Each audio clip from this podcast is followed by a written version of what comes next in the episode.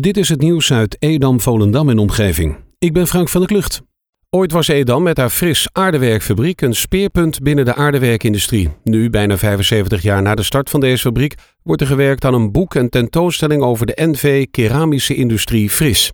Het Edam Museum is bezig met een najaarstentoonstelling op te zetten over de fabriek. De uitgever LM Publishers komt graag in contact met oud-werknemers van de fabriek of mensen die anekdotes of foto's hebben met betrekking tot het reilen en zeilen binnen het bedrijf. Je kan dit sturen naar 75 jaar fris edam.gmail.com. In het Finse Pia heeft snowboarder Chris Vos zich tijdens de twee Borders Cross Race gekwalificeerd voor de Paralympische Winterspelen in Beijing. Deze worden in maart 2022 gehouden. De omschakeling van aardgas naar duurzame alternatieven blijft volgens gedeputeerde Edward Stichter van de provincie Noord-Holland voor veel gemeenten taaie materie. En dat terwijl in het klimaatakkoord is afgesproken dat in 2030 de eerste anderhalf miljoen bestaande woningen verduurzaamd moeten zijn. In 2017 en 2018 zijn in Noord-Holland van de 1,19 miljoen bestaande woningen in totaal 2700 woningen aardgasvrij. Dat blijkt uit onderzoek van het CBS. Corona of niet, in Volendam gaat het feest door. De dorpelingen lijken het niet zo nauw te nemen met de coronaregels.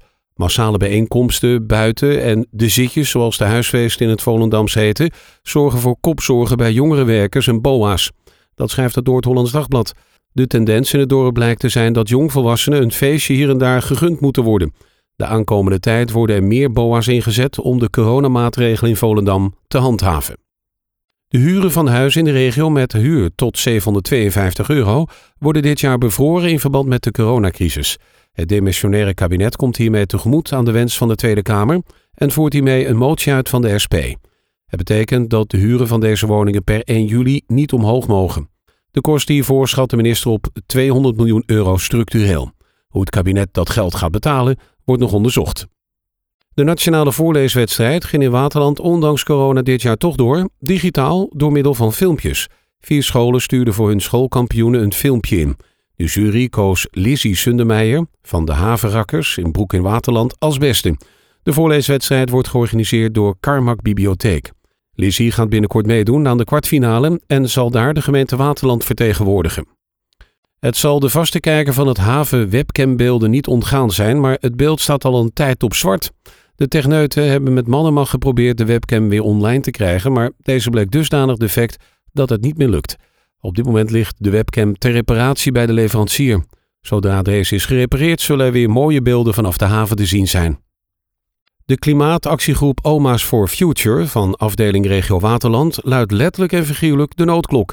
In aanloop naar de verkiezingen van 17 maart luiden zoveel mogelijk klokken van Kerk in Waterland op 14 maart om aandacht te vragen voor het klimaat. Het klimaatalarm zal door het hele land gehouden worden om drie uur. Oma's for Future heeft regio Waterland onder haar hoede genomen als het gaat om bewustwording van klimaatverandering.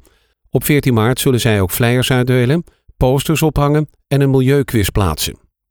De voorbereidingen voor de landelijke verkiezing op 17 maart zijn in de Beemster en Purmerend in volle gang. Vanwege de coronamaatregelen is een aantal stembureaus afgevallen en bij sommige locaties wordt er uitgeweken naar een andere ruimte binnen dezelfde locatie. Dat meldt regio Purmerend. Ook hebben zich genoeg vrijwilligers aangemeld om de stembureaus te bemannen. Alle stemlokalen worden coronaproef ingericht. De inrichting is zo geregeld dat de kiezer altijd anderhalve meter afstand kan houden door onder meer de looproutes. Tot zover het nieuws uit Edam, Volendam en omgeving. Meer lokaal nieuws vindt u op de Love Kabelkrant, onze website of in de app.